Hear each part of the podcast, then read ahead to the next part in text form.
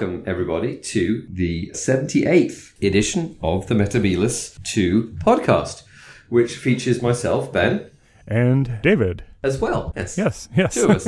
Hence the name, the Metebelis 2. The Metebelis 1 podcast would be a pretty poor podcast. It would just be one of us talking in a room. It's too close to the sun Metebelis, so it's Oh, that's far, true, yeah, far a- too hot. Yeah, oh gosh, yeah, it's a, it's a hell world inhabited only by the most vile. Abominations. As is Metebelis 3, because Exactly. uh, the sweet spot in the Metebelis system is Metebelis 2. It is actually the best of all the Metebelis planets because it it, uh, it hosts this podcast. Anyway, uh, enough of enough of that. I think this week. Um, We are taking a departure. We had Mm-hmm. planned on talking about Moffat cliffhangers, but some unfortunate news and Doctor Who fandom transpired um, within the last week or so, and it was the, announced that Graham Strong, who was one of the young people who recorded Doctor Who off the air in the '60s, had died, and we thought it'd be a good time just to talk about his recordings and the debt that we have as fans to the efforts of uh, Mr. Strong and others who recorded off the air in the 60s. And we are fortunate as a fandom that we can listen to every Doctor Who ever broadcast, including the ones that are quote unquote missing from the archive. yes, uh, I mean, do you want to tell us a little bit about um, about Mr. Strong, Mr. Graham Strong, kind of in general? Sure. Yeah. I never had the honor of meeting Graham, but as a fan of 1960s Doctor Who, I owe him a great debt of gratitude for his recordings. Yes, definitely. Yeah. Yeah. Uh, so he first started recording Doctor Who right when it began Yeah. as a 14 year old in 1963 off the air. So here's Graham in his own words talking to the BBC back in 2009. To start with, I was recording with microphone, and we had a, a 17 inch box TV at the time. And I remember hanging the microphone over in front of the speaker with a, a flower pot or something on the top to keep the wire in place. And when the title appeared on the screen, I would shout into the microphone the episode title. At the time, 63, uh, I'd, I'd lost my father. He died when I was 12 years old, and I was an only child, so it was just me and mother.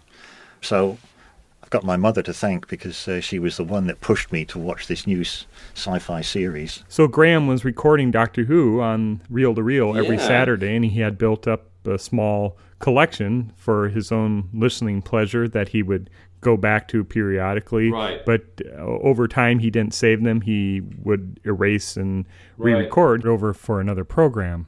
Uh, this is how Graham explained it to his friend Stephen Cranford on stage for a Fantom film event last May 2017.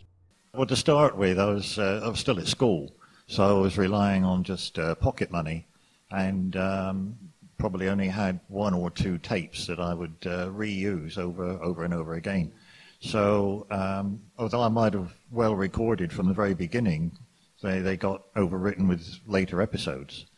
Um, it wasn't until 1965 when, as I say, we had a different TV and a, a different tape recorder, and I experimented with electronics uh, to the point of being able to connect up directly to the TV. That the quality was obviously a lot better, and I felt then that uh, I could keep them, particularly also I was working, so I uh, was able to purchase more tapes.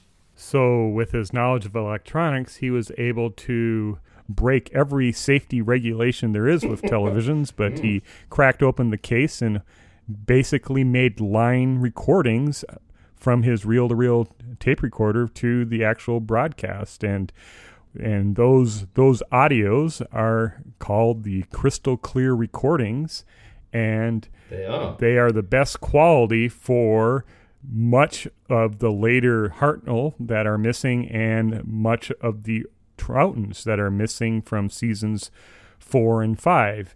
By the time the Dominators rolled in, he had well, as he explains it, he was just not listening to them. So when his fourth reel had run out of room, he stopped recording them, and the final recording was the Dominators, which probably would be enough to do in many many a Doctor Who fan who had grown up with it. but um, here's Graham explaining. Well, I, I think I'd come to the end of my fourth tape and uh, perhaps realised that um, I, I wasn't listening to these as much as I used to, and what is the point in carrying on? Um, partly also, I, I wasn't so interested with uh, Troughton stories as I was with Hartnell. Um, and uh, the, the two together just sort of came to an end of a tape, and I think that's a decision to stop, or, or do I do another whole tape? Yeah. Uh, I'll just briefly say which ones he has the crystal clear or the best quality off air recordings for. And Right. um, a few episodes, last three or so episodes of the Dalek Master Plan, but then he has The Massacre, The Savages, The Smugglers, uh, 10th Planet 4, Power of the Daleks, Highlanders, Underwater Menace, Moonbase, Macra Terror, Faceless Ones, Evil of the Daleks, Abominable Snowmen, Ice Warriors, Enemy of the World, Web of Fear, Fury from the Deep, Wheel in Space. So most of uh, Troughton's early works that yeah. Survive in such great quality because of Graham's recordings off the air. So here's the, here's the thing. So I was doing some research on this. I think you, you probably know more um, about Graham Strong than I do, um, since you have all of those audios. I've re- listened to a few of them, um, uh, but I have to say not to all of them. Um, uh, so this this this kind of crystal clear aspect, I was trying to work out what exactly was he doing that was so. I mean, okay, I know nothing at all about electricity. It's a science that is indistinguishable from magic for me. Um, I'm vaguely assuming you know more about electricity than I do, but I don't know that you do. Well, just very, very, very limited. So there's another gentleman that did a lot of the recordings, and we have him to thank for the early Hartnell ones that are missing, Yeah. David Holman. And what David Holman did is, I believe, he had a microphone and he set it up right in front of the speaker. In so when it was broadcasting, he got it right from the speaker. So, but there Right. was a there's an air gap. What Graham Strong did is he basically took off the back of the television and where the wires were going to the speaker he also patched in a line to his reel-to-reel tape recorder where like the microphone jack would be so there was no air gap it was the, Right. ele- the electrical signals that Pure were coming signal. that yeah, that were going to power a speaker also would power the, the microphone leads or whatever he had spliced in for his audio pickup in his reel-to-reel tape recording, and there would be no there, no room interference or whatnot. Right. Um, But this, but this effectively made his reel-to-reel tape recorder live, right? So if you touched it, you'd get like an electric shock. I don't think you would get an electric shock. I think uh, I don't know. Obviously, he didn't. Would you you ran the risk of uh, electrical shock because you were doing what manufacturers say don't do, and Ah. televisions are spe- specifically dangerous. Now, I uh, this is uh, I mean I don't know for certain. I'm not a I I do. I do computers, but by the time that they're closed systems to me, so my electrical knowledge is, Is- not is- is not good. as good as uh, Graham Strong's by any, Yeah. any So I'm, I'm curious, like, why his mum let him do that. Well, uh, some parents are more permissive than others, I guess. it, it was the '60s, after all. That's true. It was the permissive, Mm-hmm. the mi- permissive thing. Yeah, if I tried to hoik off the back of, back of the TV set and like wired my reel-to-reel tape recorder into the bar, my parents would have gone crazy. right.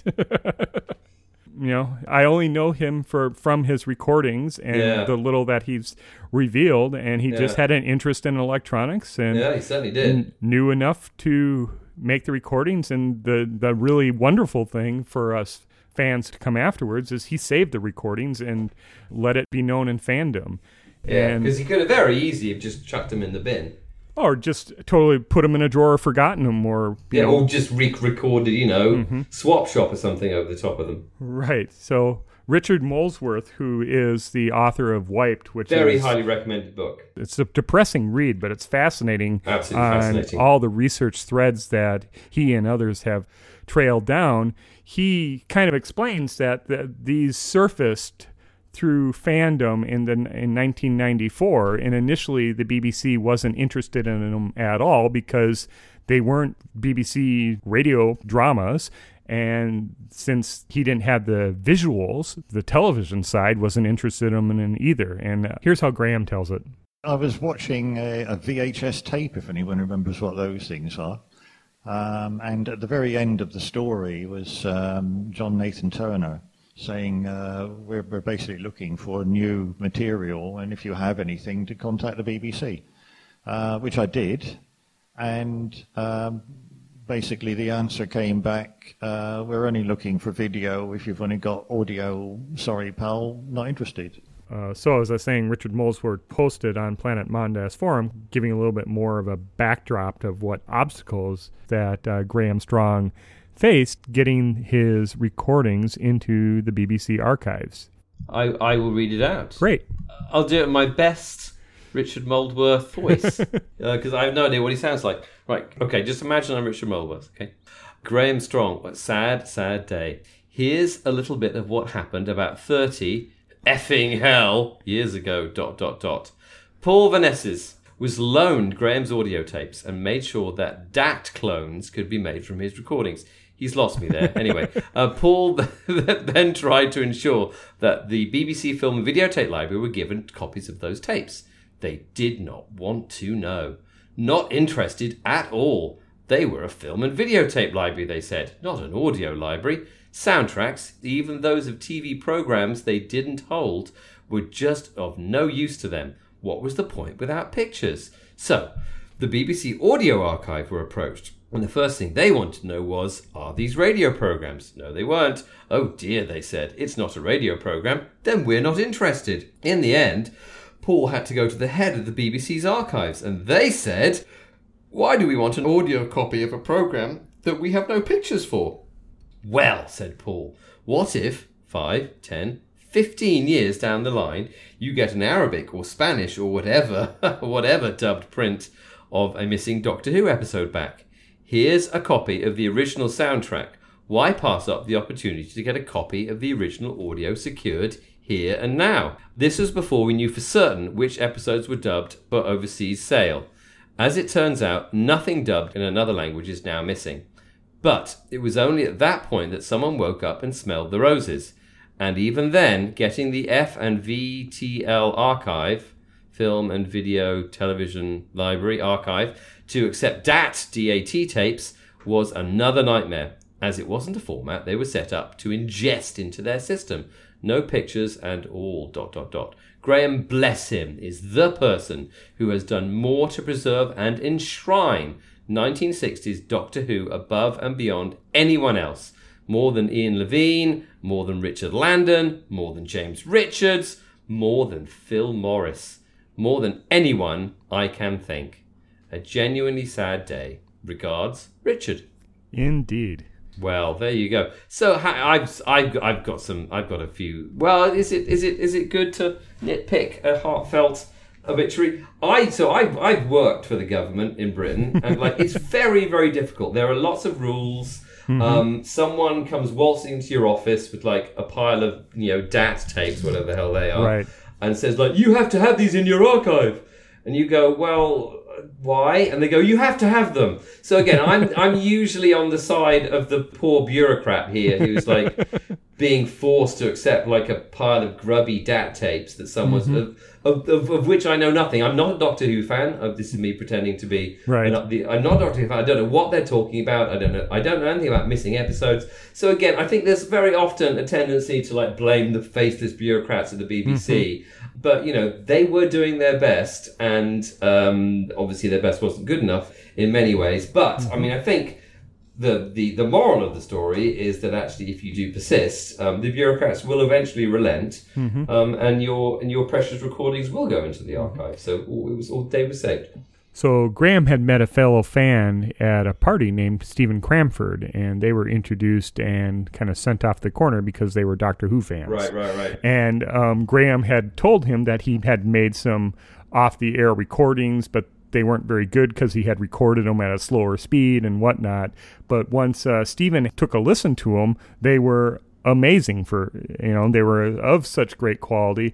Cranford made a, a, a, sampler tape of them, and they eventually brought that to Fitzroy Tavern. I oh, think yeah, Fitzroy Tavern. It was passed on to Gary Russell, who passed it on to Paul Vanezis, who then got this whole thing in process.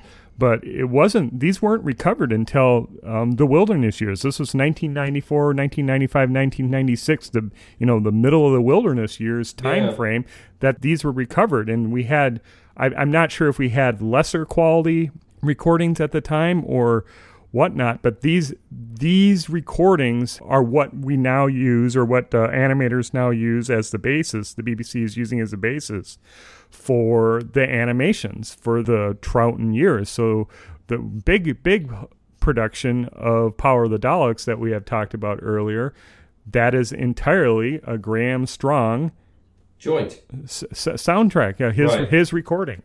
Yeah. Um, Mark Ayres, um, extraordinary sound archivist and a composer, did fancy stuff to bring it up to even better quality, taking bits and bobs from other recordings. But the the core, it's so, as he was explaining in some of the interviews, it's so important to have such a, a, a good, solid baseline to work from. It just makes the whole job more straightforward and less onerous.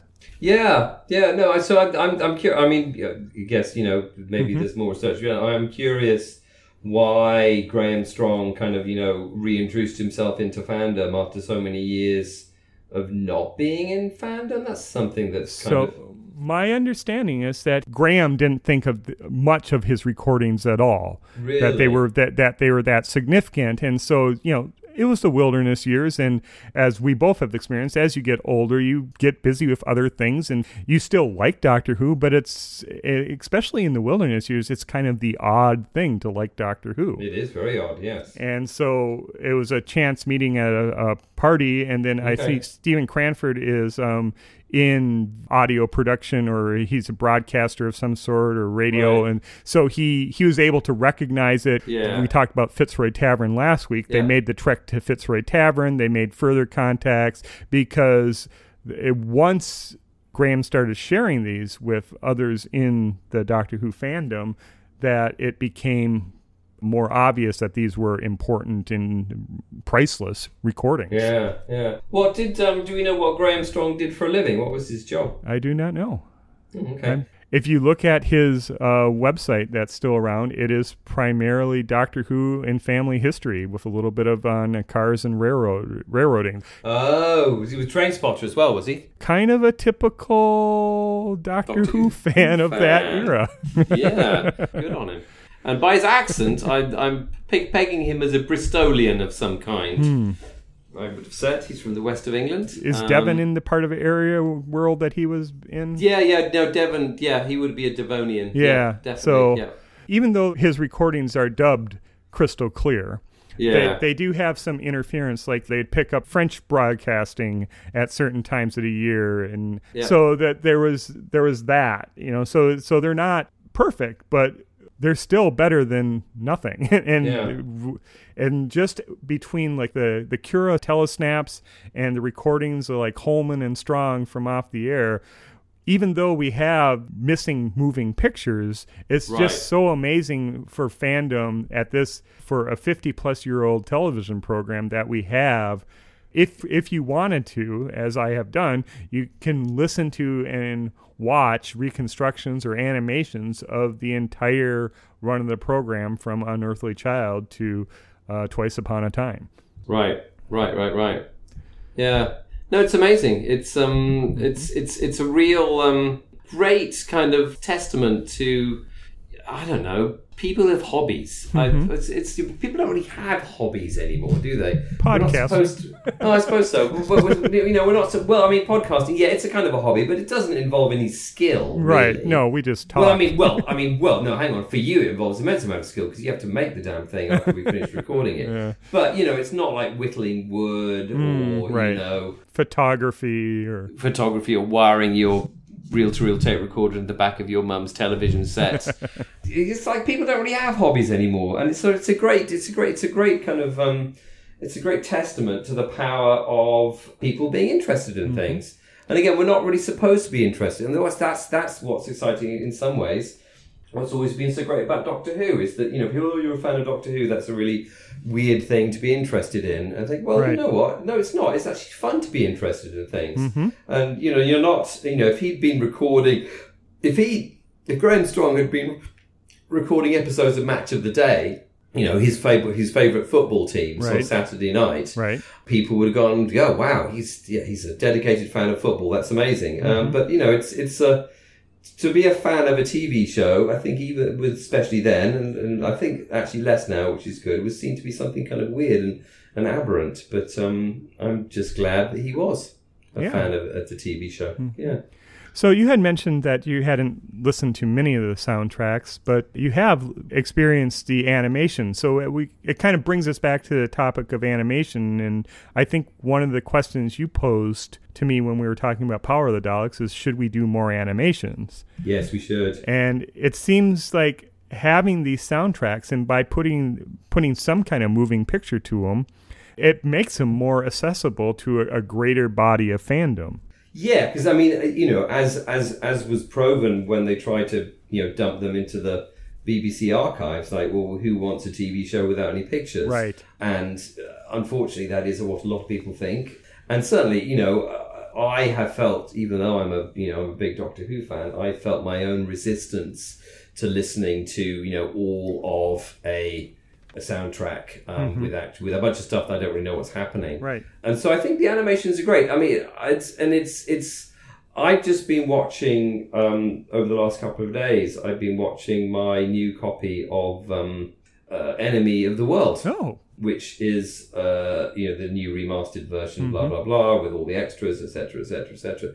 Now that's a show uh, that I think would have been largely incomprehensible as a soundtrack. Um, and again, s- a, a, a lot, a lot of the soundtracks when they were released as simple soundtracks had commentary. You know, Peter Purves would kind of, and Right. the Doctor jumps off a building. Right. Um, you know, so we know what's going on. It does make it a little bit inaccessible. So I think, I so I think the I think the animations are good. I would agree with you because Graham Strong was the enemy of the world was one of his crystal clear recordings, and I did listen to that. Oh, really? And give us your give us your feedback. It is a lot more accessible when you see the visuals for it. I think it's a hard story to follow just as a soundtrack, even with Frazer Hines doing linking narration. It's I think Right, it does. It has it has a very large cast. It moves around in settings a lot of bit. You have Troughton playing two different roles, Yeah, and yeah. you don't have the visual cues. Is this is this the Doctor or is this Salamander?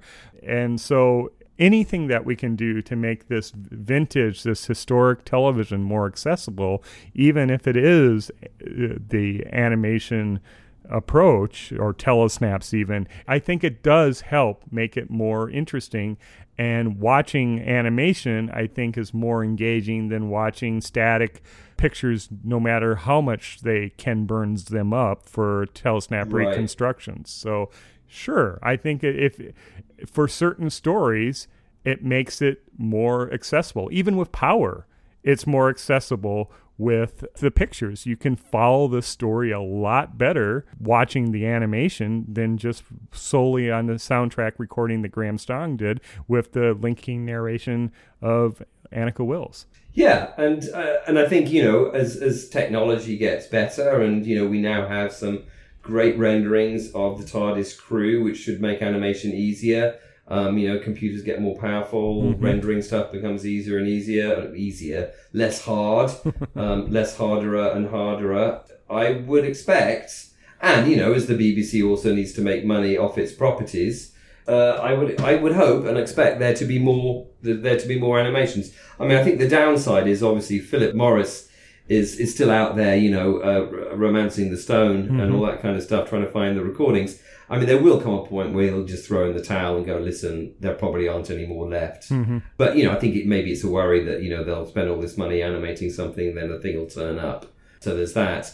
But I yes, I think there definitely should be more animations. I really enjoy them. I enjoy the Power of the Daleks animation, um, and I think we've discussed this. You know, obviously the Daleks animate super well, Right. um, and having and having these literal uh, actual recordings, if you see what I mean. So you know they're they're not they're not off air. They are literally the soundtrack of the show because he wired his uh, uh, t- uh, tape player into the TV set. I think is you know it, it says you know we should animate these because these are as good as they're ever going to be, Right. Barring the original visuals. barring the original visuals. Exactly, yeah. And I think you know it's certainly the case that if we do unearth some more Who's in some, you know, misbegotten warehouse in Lagos or something, you know, the longer we leave them in that warehouse, the more they will decay. Right. Um, we need these crystal clear recordings um, in case the part of that decay is the soundtrack as well. Yep, I agree. And as fans, I think we owe Graham a, a huge debt, and We do. he sadly will have not have lived to see all the fruits of his teenage labor in fandom. But I, I fully expect there will be a time when we may not have visual completion in the archives, but we will have reconstruction and animation complete for every Doctor Who there is. Yes, I'm. I, I'm sure. I'm sure that time will come. And just actually, just another thought um, that came to me when I was watching Enemy of the World yesterday.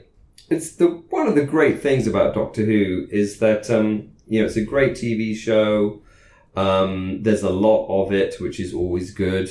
If you enjoy a television show, to have 50 years of a TV show, 50 years plus of it to watch Right. or listen to. But it also it gives in so many ways. Again, one of the extras on the on the enemy of the world, enemy of the world disc is uh, you know there's there's Philip Morris. He's interviewed about finding them and going across the world, and there's pictures of you know warehouses in northern Nigeria.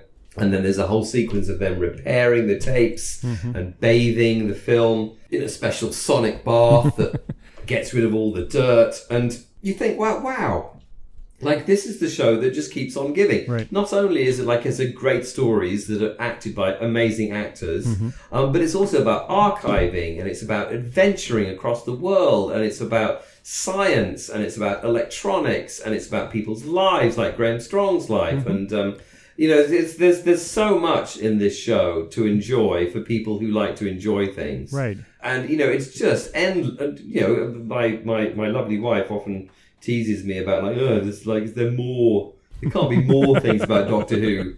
Like you get there's a magazine every month. What do they put in it? Right. Ugh. anyway um and she's wrong of course because there's always something new and there's always something interesting about doctor who. And, in, and in fact in some ways the fact that we have this saga of the missing episodes and like when are they going to find some new ones and they're going to animate some old one you know etc etc that actually makes the whole thing sort of even more fun in hmm. some ways. In some ways, yeah. yeah, I mean, in, in some ways it doesn't mm-hmm. because we don't have shows that we'd like to see. Right. But in other ways, it's like it just adds a whole nother depth of interest and excitement mm-hmm. to the whole the whole enterprise. So, do you think uh, you think there will be more discoveries? You think Philip Morris will find more in Nigeria or wherever he's looking? Or Well, I I mean, there will come a point where you have to kind of say, well, you know, there aren't any left because you know um, uh, it's it's it's. I mean, I think there probably I think there are some still left out there. I think they may. It's possibly more likely that they're in the archives of collectors, Right. rather than in TV stations. Um, I think he's maybe. I think we may have kind of struck bottom with TV stations with Nigeria. Um, obviously, you know, we have the terrible, um, in every every sense of the word, destruction of the TV station in Sierra Leone, um, which had uh, apparently a bunch of episodes in it. And so during that horrible civil war, Right. that was one of the things that happened there. I think there, you know, there's civil war in Cyprus Right. as well. Put paid to a lot of missing episodes. But I'm sure there's some out there. I mean, we know that en- enemy, uh, the, sorry, the Web of Fear episode three is out there somewhere? because he got half inched um, on the way on the way back from Nigeria. So that's out there definitely, and I think that's why we've not yet had a remastered archive uh, release of, of the Web of Fear yet. Right. Because I think you know they're waiting for that one to get returned. But yeah, no, I'm, I'm certain, I'm certain, I'm certain that there are more out there. this is going into the realm of science fiction, but Graham Strong did hand over shortly before his death, I think just a few weeks ago, maybe a few months ago, his original reel to reel tapes to Mark Ayres for archiving and safekeeping. And since we had color recovery from chroma dots, I wonder if some future technology Oh yes, could recover from an audio, you know, surely there's no information there, but what if there was a way of reconstructing from the uh, hiss of interference yeah. from the uh, or picked up from the hum of the uh, scanning of the electrons from Oh, you're right. You're right. There is a way. All we have to do is Invent a it. big enough computer um, which has enough computing power to you know convert that hiss and hum of lost image. Yeah, I'm I'm sure it can. I'm sure it can happen. So maybe one day Graham's uh, recordings will be even even more instrumental in the recovery of Doctor Who. See what, what what we need to do? We need to in, we need to we need to get one of these like tech billionaires interested in Doctor Who. like, why isn't like like the Tesla? What's he called? The Tesla. Elon bloke. Musk. Why isn't Elon? Why isn't he a Doctor? I think the reason why is because he grew up in South Africa during the uh, apartheid yeah, apartheid era, and I mean, I mean, he's, he, I mean, didn't let him have it. I mean, he's obviously he's obviously a Hitchhiker's Guide to the Galaxy fan. Mhm. So you know, he's obviously got some appreciation Yep. for British British telefantasy, Mhm. and he's obviously a fan of the movie Heavy Metal. So I'm just thinking about that ridiculous um, car that he shot into space. Yeah. Um, but you know, we yeah, we need to get someone like that. Mhm. Then we need to get them interested in Doctor Who, and we Mm. need to ha- we need to have that happen quickly, and then we need to get him onto it. Yep. Yeah, There we go. yeah, that's all we need to have happen. Anyways, that's. I just thought it'd be good to take a moment, break, like, half hour, and uh, just Yeah. pay homage and respect to one in fandom who has done so much for the preservation of Doctor Who, and I think Unsung heroes. Yes, I think that we truly owe him an honor, and uh, Yeah. the least we can do is spend a half hour in talking of his memory and what he gave fandom. I mean, for those who like old-fashioned websites as well, I do recommend his website. It may not last much longer, so if you want to see it, get on it. Got some awesome, awesome pictures of trains, and it's got all his cars that he drove on it. Yep. Um, The site is www.gstrong.co.uk. yeah, and that's, that's sad. It's sad that it's sad that he's gone because he wa- he was only what was he sixty nine or something? 69, far too young. Way too young. Way too young. Uh, he had a lot more Doctor Who to Which, record. yeah. No, he didn't. Um, but anyway, I'm sure. Yes, Yeah. Mm-hmm. we, we all miss him, and he seems he seems like a really nice man as well. Very, very modest and uh, Very modest and Self-effacing, honest, Yep. Yep. Mhm. Yep. A Devonian. And there are several interviews of Graham Strong out on the internet, including the one linked off his website, his Fantom Film event in Rickmansworth that we uh, excerpted from earlier in the podcast. Yeah, And- and that's and it's it's actually a pretty fun watch actually. Yeah. Um, if only for Mark Ayres' extraordinary body language. um, uh, but anyway, no, it's it's it's it's worth watching, and it's it's it's it's you know. Um, as I said, my uh, one of the things it reminded me of my um, my my uh, my great uncle was a, a a kind of a tinkerer like Graham Strong, and was all. I mean, he you know he wouldn't wouldn't know Doctor Who from a hole in the wall, so because he was too old basically um, to be interested in recording things off the telly. But he, you know, there was there's this great tradition of people, you know, with hobbies who sit in their sheds um, and do things Mhm. involving, you know, old fashioned stuff like electricity and wires and tape Right. and, you know, light bulbs and, you know, things that we're not supposed to care about anymore. And so, yeah, when we should celebrate these people because Yes. they're awesome. Yes, indeed. Yes, we do. And we, we owe them a thanks. Great thanks. We do. we do owe them a great debt of thanks, and, and let's let's let's hope that we let's hope that the next Doctor Who animation reconstruction is dedicated to Mister Mister Graham Strong. Here, here. Well, there we go. A slightly slightly truncated podcast this Oh, week, But it focused on topic here. focused very much on topic, and I think if we're able to uh, maybe add a little bit of audio of, of Mr. Strong in, that would be wonderful. Yep, I think that would be very fitting for a man who recorded so much of Doctor Who. That's true. That's true. Yeah. All right. Well, thank you for listening to Metebelis 2, episode 78. I have been talking with Ben. And I've been talking with David, and uh, next week uh, we've got some Moffat hangers for you. Yep, we will embrace the Moffatness. Embrace the Moffatness, and we will grok it in its fullness. hmm Excellent. Great. Okay, goodbye.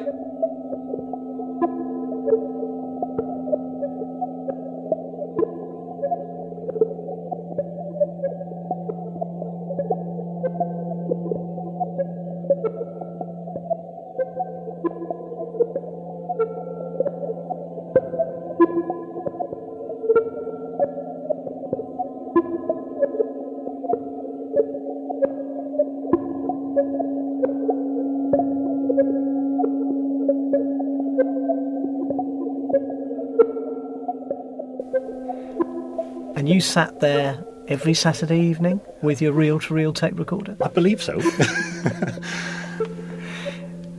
Why? it was unusual, something new. Sci fi was not as common as it is today, Why did you want to have a recording of your own? purely from my own personal preference of listening to it later. And did you listen back to that? I listened to some, but it's very difficult as time goes on. You, you cannot visualize the pictures you've seen, you only have the audio.